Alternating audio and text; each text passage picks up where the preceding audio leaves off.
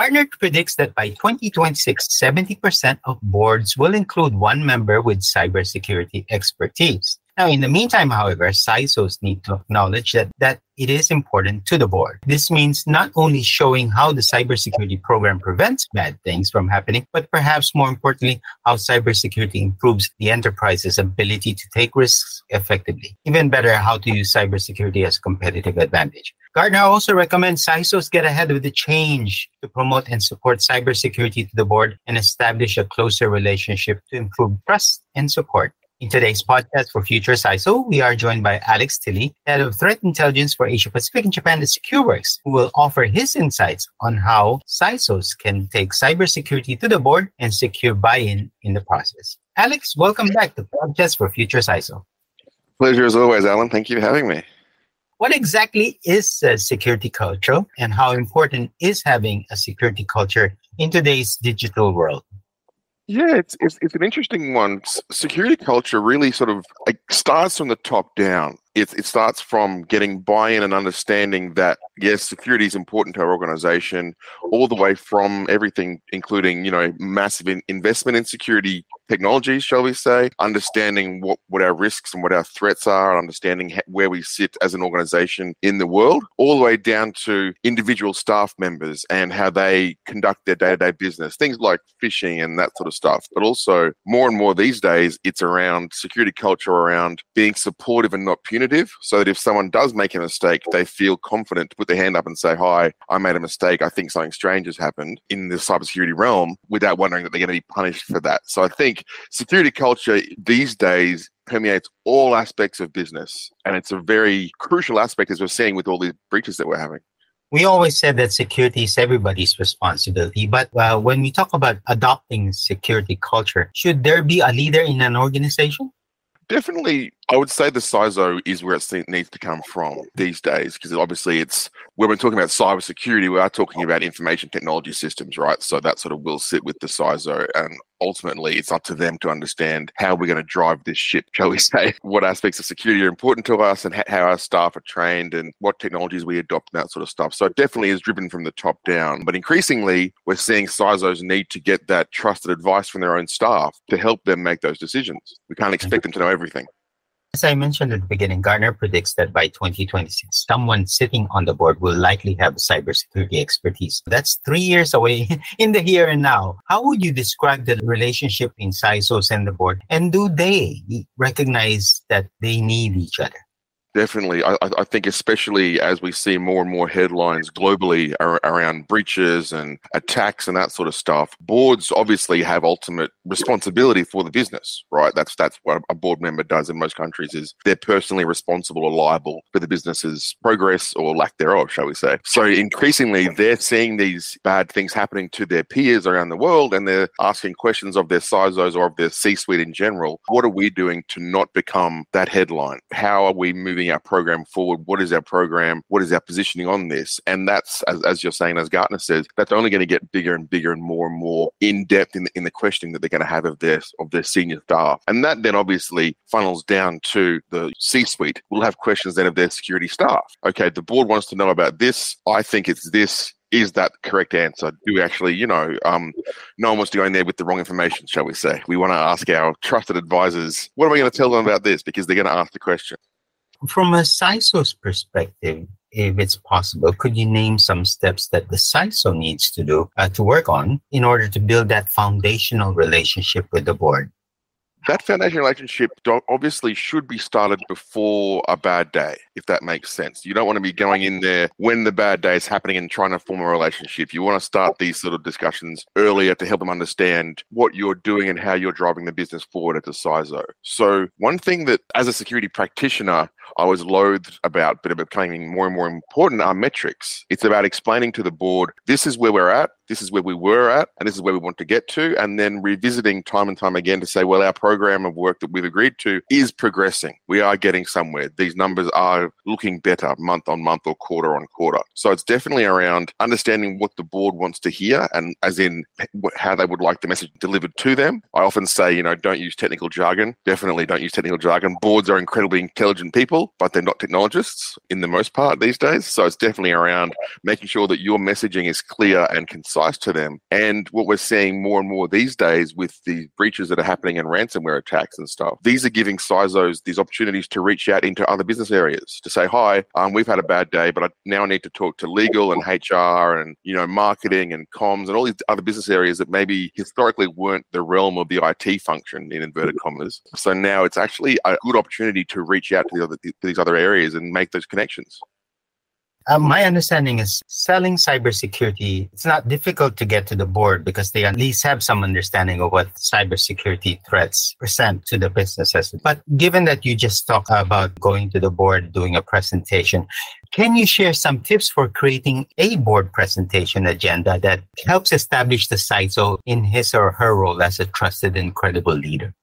Yes, definitely. I might do it in a different way where, where, I might tell you some things to not do. One thing that we see commonly when someone is, shall we say, summoned to the board is a lot of fear, panic, and dread. A lot of people get very scared. They're worried about addressing the board. And it's like, you need to understand the board are just people. They have responsibility to the business. So don't be scared of them. But you need to then say, okay, well, I need to make sure that I tailor my message. What is it that they want to ask? And the reverse is also true. If you want to get something across to the board, are you asking for that slot to present to the board? What are you asking for? Make sure it's very clear. Hi, I would like 20 minutes of your time to discuss security program X because it's going to have an impact on the business because of why. Really make it clear and concise and tailored to that sort of board language. Another thing people don't do, and I mentioned jargon before, one thing that is very important and people don't seem to do is to practice their presentation or their briefing to someone who's not in their team. So, and what I mean by that is if I'm the CISO and I'm going to go and brief the board on X issue, shall we say, don't practice your presentation to your security team. Practice it to someone who's not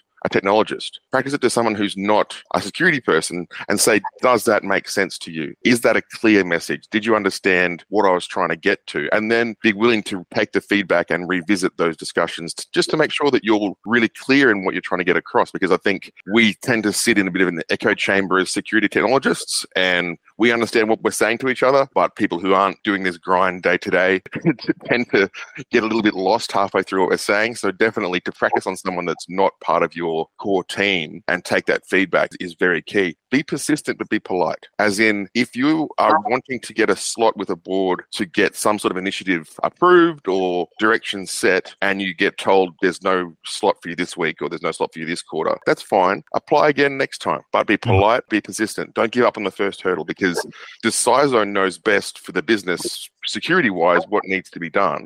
So don't give up just because there's no slot because these are very busy meetings. They, as anyone who's been to a board meeting knows, they're very busy, they're very structured, and you might just not be willing to get a slot when you're asking for one, but try again. But also, if you do get turned down for a slot, again, revisit your messaging. Did I ask the right question to get a slot? am I being realistic in why I want to go and see them so, so, so, the board can have a clear understanding of, oh, the CISO want to see us to talk about this. Okay, cool we can make a slot for that. If you just say, "Oh, I want to give you a generic update," they might say, "Well, that's not important enough for us to give you a slot of this very packed schedule." Is threatening the board an easier way to get the, the door open for you for the size of the presentation? Hey, if you don't meet me today, we're gonna die tomorrow. Well, yeah, that's su- such a good point, and it's it's something that's that, that, we're seeing happening. Is for a long time as security people and, and as CISOs seen as we're you know saying the sky is falling. We're the boy who cried wolf, as it were. You know, if we don't do this, the whole world's gonna explode and everything's gonna thing, and then nothing happened. But mm. now, what we're seeing now is well, there's it's in the papers. You can see that bad things are happening on the internet and to companies. So it's about you don't want to use threatening language because you're then sort of tarred with, well, you said this was going to happen and nothing happened. So then next time, why would I trust you again? Yeah, so you, you want to make sure that you don't go down that path. But you definitely want to say, we do need to do this because whatever program of work that we'd like to do or whatever prioritization we'd like to give is what happened to that company that got a massive breach that you would have read about and sort of say, put it in terms around what they understand around those breaches. What about the other way around? Eh, what must the board do to help establish and acquire the trust of the CISO as it relates to things that are relevant to the role of the CISO and, of course, what's important to the board as well as the executive suite? Yeah, so the executive suite and, and the board obviously have responsibilities for risk, but also for growth. We often say, oh, the board's only concerned with risk, and that's not the case. It's, they're also concerned with growth. That's the way business works, obviously. So for them to say to the CISO, hey, we are looking to expand into, let's say, a new market. Let's say we'd like to go to a new country or a new, you know, area of the world to, to do business in. Can you help us securely do that? Can we task you with that? And then have the CISO say, yes, I can. And, you know, obviously go and take decent advice from their staff and say, we think it'll take about six months and we'll have to do some things, but then come back to the board and agree on those metrics. What does success look like for this program of work? We're agreeing that we're going to do this and this is where the business is going because we would like to expand into this new market or whatever the case may be. But let's agree on some success metrics so we can track how we're progressing there. And as you're saying, that will then build that trust because after you do a couple of these initiatives and a couple of these programs of work, that level of trust will go up because the CISO delivers and the board understands that the CISO can deliver. What's your advice to everybody, both the security people as well as the non security professionals, in terms of how they should be looking at cybersecurity issues in the years ahead? I think it's very important that we address, and this is maybe a little bit more of a human factor, but it's very important that, that we address breach fatigue amongst our teams. I think our, our security functions and our legal teams and our comms teams are dealing constantly with these breaches and requests for comment and that sort of stuff, and constantly getting bombarded with questions about these things that are happening around the world around breaches. And breach fatigue is, is a really real thing. And people tend to just say, oh, it's another one. But it's about understanding how does this one affect me and my business or us and our vertical, shall we say. And keeping note that, yes, you are going to get tired. And yes, people are going to sort of start to glaze over when you start to say, yes, it's yet another breach, another 8 million records have been leaked or whatever it may be. um, so I think it's definitely keeping that understanding that we need to keep rolling forward with our programs and adjusting our programs as we start to see the world changing around us. I think sort of it's a strange world where we need to be, we need to have set goals and set ideas and set priorities, but also flexibility to adapt as the world changes around us, be it financially, commercially, whatever the case may be. So I think it's, we've got to be flexible like the reed, but also, you know, hard like the tree. It's a strange situation to be in. So we just need to understand that it is a situation.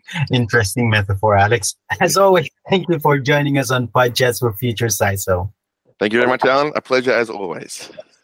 That was Alex Tilley, Head of Threat Intelligence Asia Pacific and Japan at SecureWorks on the topic of getting board buy-in for cybersecurity in 2023 and beyond. You are listening to PodChats for Future CISO. As always, if you have a topic you'd like us to cover on this channel, simply email us at editors at society.com. We'd also like to invite you to sign up for a free weekly newsletter so you won't miss an episode of PodChats for Future CISO. In the meantime, stay safe, have a great day and see you in the next episode of Podchats for Future CISO.